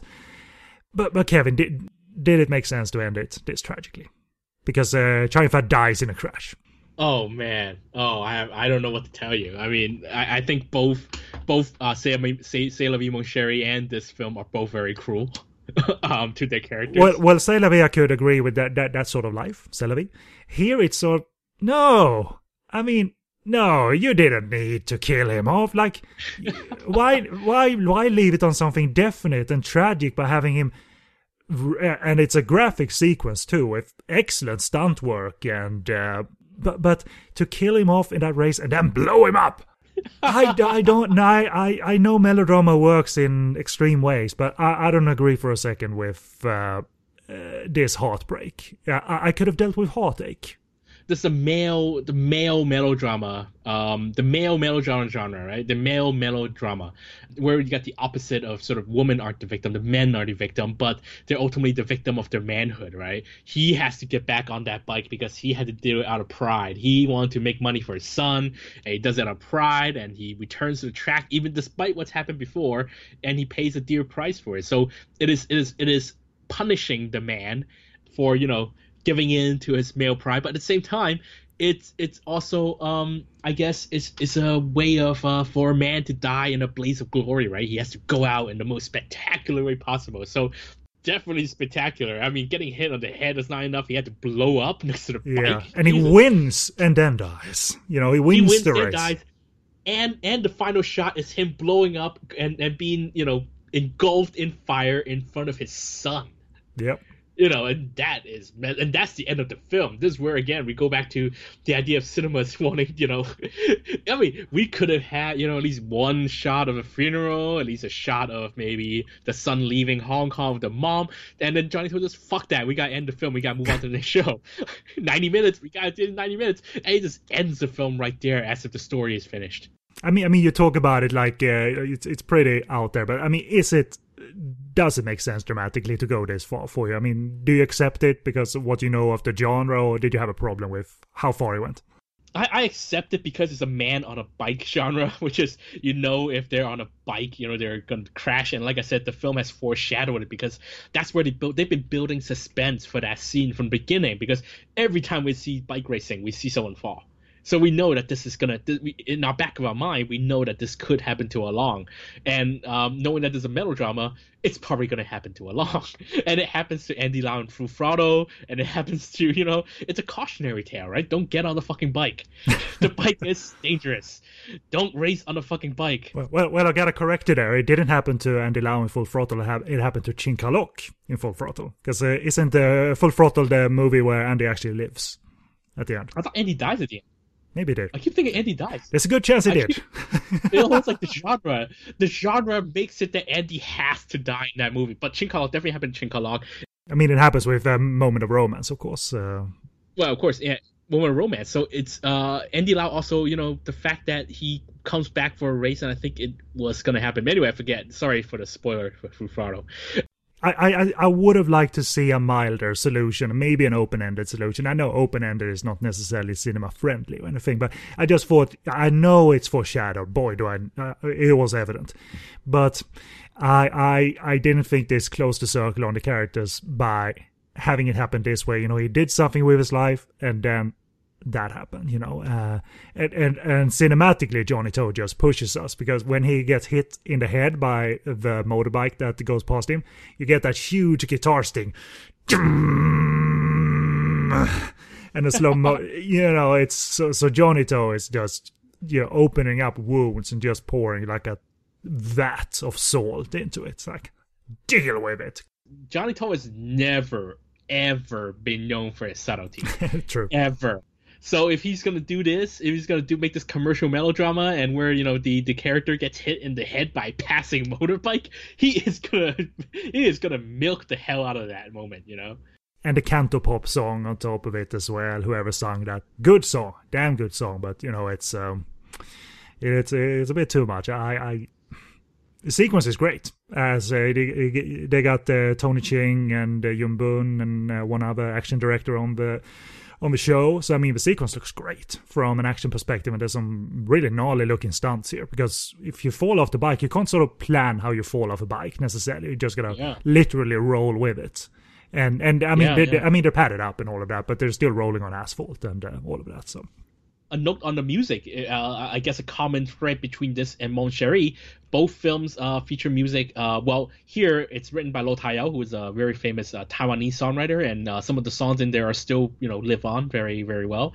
Um, and also, uh, la vie, mon chéri, you see um, the record company that the two characters go to is Rock Records, which is a Taiwanese music um, record company, which really I think shows how big Taiwanese music was in Hong Kong in those during those years in the late 80s and early 90s. That they were responsible for a lot of the classic songs that we see from a Hong Kong film. So even the theme song in um, in Mon Chéri became a huge hit and is still covered in uh, in uh, these talent shows uh, in in Taiwan. So uh, again, sort of this big Taiwan presence in both these films. For, well, for me, for me, it's huge. Yeah, I mean, my, my favorite song out of any Hong Kong movie, I think, is uh, well, it's sung in Mandarin anyway. Uh, there's a fairly obscure Andy Lau movie called Runaway Blues. It's a very, very harsh, like category three rated uh, Taiwanese set, Hong Kong set gangster movie, and uh, Dave Wong sings the theme to that song, and it's done in Mandarin for the movie, and that that's the only way I've heard I've heard it. One of the classic sort of canto pop power ballads. Uh, I don't have to say, uh, the name of the song, obviously, but uh, that's uh, look up "Runaway Blues" on YouTube. You'll, you'll have a, a, wonderful MV for it, uh, specifically sort of shot MV for it to uh, go in line with the movie, not with Andy Lau, but with Dave Wong. And yeah, so it's, it's all it's all good, man. It was one of the more rewarding re- rewatches. I've seen it maybe three or four times over the years. I, some of the melodrama in along that I thought was a little bit eh, before worked a little bit better because I was more invested in the characters this time around. But I, I still think the ending is uh, punishing us too much, and it's not like well that's life like in vie. For the, this is more like this is. Ah, I can I can do this.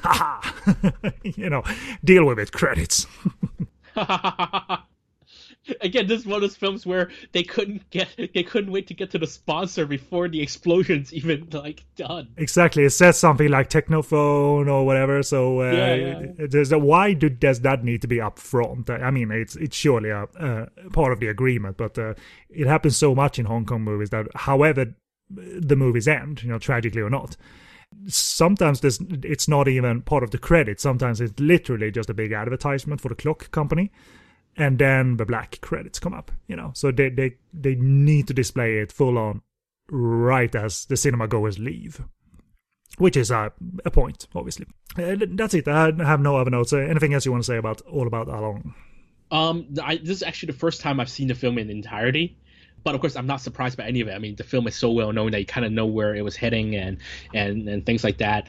No pleasant surprise or you know not expected, but it was a very pleasant watch. And um, again, it it really helps to dispel the whole thing about Johnny To's career and Chow Fat's career, and I think this is one of the more important films of his career, uh, believe it or not.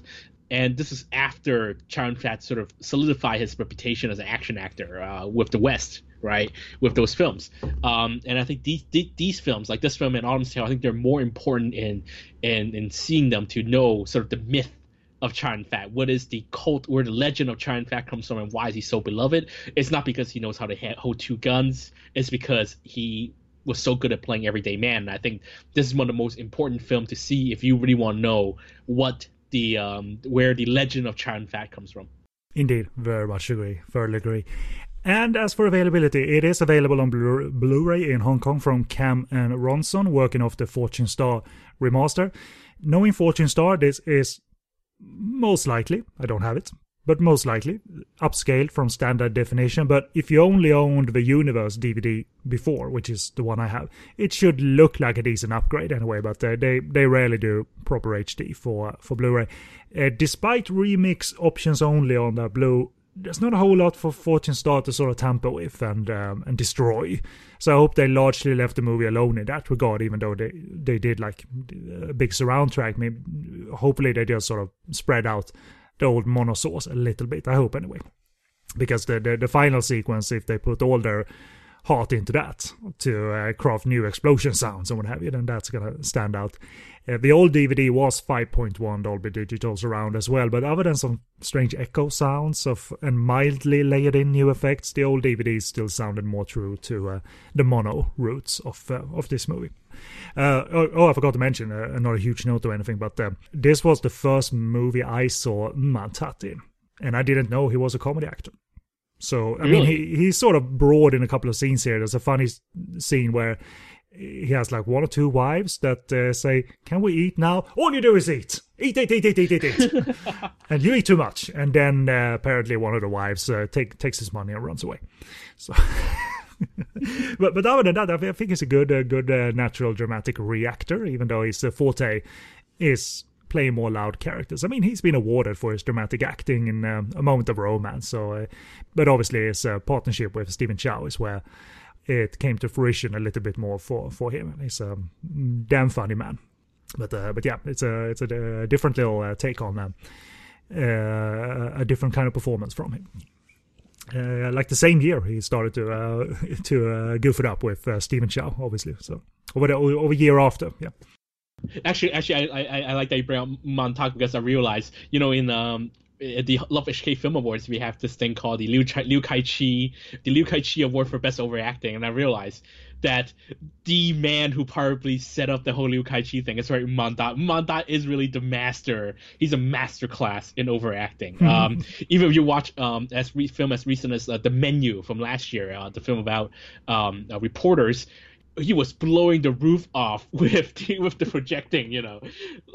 He is on and here he is on. Like you keep wondering why that man hasn't like popped an artery or something. Because he's so mad all the time. Yeah. But yeah no he he was a master over actor even back in the 80s always good fun. One of my favorite moments of him in uh, the various God of Gamblers or uh, movies with Stephen Chow is this weird condition he has whenever Stephen Chow calls him uncle. He starts like sp- going to spasms and go like ah, and that is the funniest motherfucking shit I've ever seen because he starts humping people as well. Where if he's in a place where he's near a person, he starts to hump them and go ah, or like puts his ice cream cone in his face instead. And that isn't refined comedy, but god damn it, is he good at that silly stuff. So.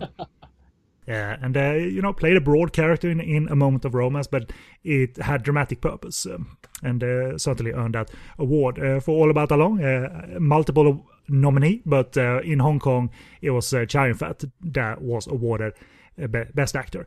And I don't know how many years he was nominated against himself. I know it happened in 1988 for the 1987 output, uh, but um, it certainly yeah, it's a chance. Yeah. yeah, it certainly is a chance that he had another nomination to compete against. So yeah, this was this was absolutely Chow Yun-fat at the top of his game. I mean, two years before he had three nominations. Uh, it was Autumn's Tale, Prison on Fire, and City on Fire. And then two years later, wonder if I'm gonna win. and then he, of course, he did. Did he win? He did win for City on Fire, not for Autumn's Tale or Prison no, on Fire. Autumn's Tale was in Taiwan. Uh, he got the Golden Horse for Autumn's Tale. Right, right. And then two years later, he was uh, nominated for All About Our Long and God of Gamblers. If you talk to people in Hong Kong, Chow Yun-fat, which film would, would he be known for? God of Gamblers would be on top of that list, and he still lost it to All About Our Long, which is how good he is. And this is a man who is at the top of his game, absolutely top of his game. This is like Michael Jordan shit here, right?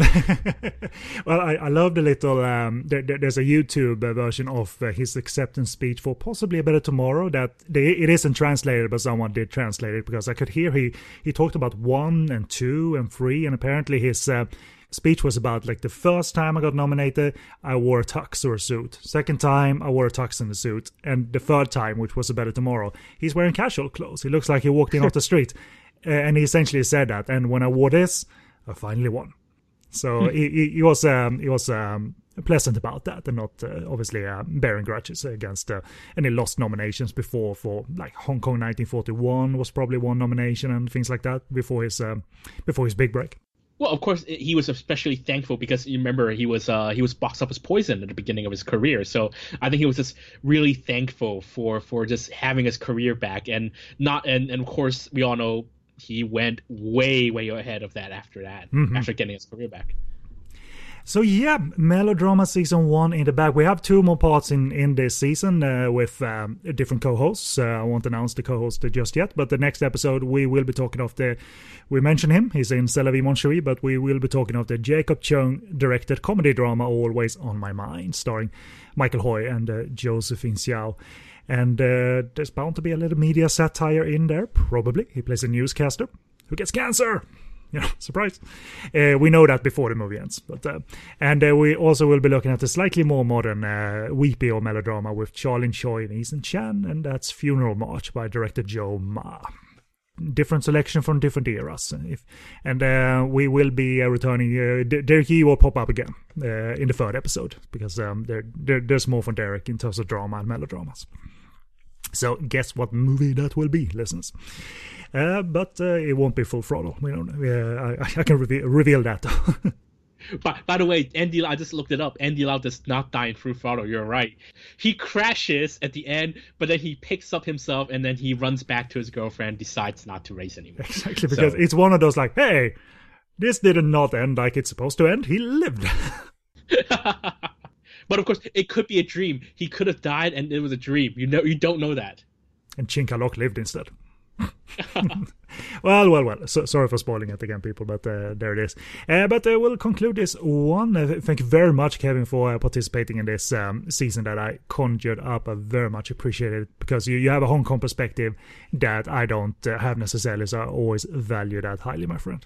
Uh, thank you for putting me in the season premiere. It's good to uh, kick off the season. Mm-hmm, indeed, and uh, a continuation of our sort of Derek Yee adoration. Uh, but uh, you, will be left out of the third episode that covers uh, covers another Derek Yee movie. So um, we'll conclude this one. This has been Podcast on Fire on the Podcast on Fire network. We are located on podcastonfire.com along with all our other shows and bonus episodes. so make your choice over there at the right hand side. There's a menu for you. Email us if you have any feedback on these movies or any other tear jerkers in Hong Kong cinema. Podcast on fire at googlemail.com.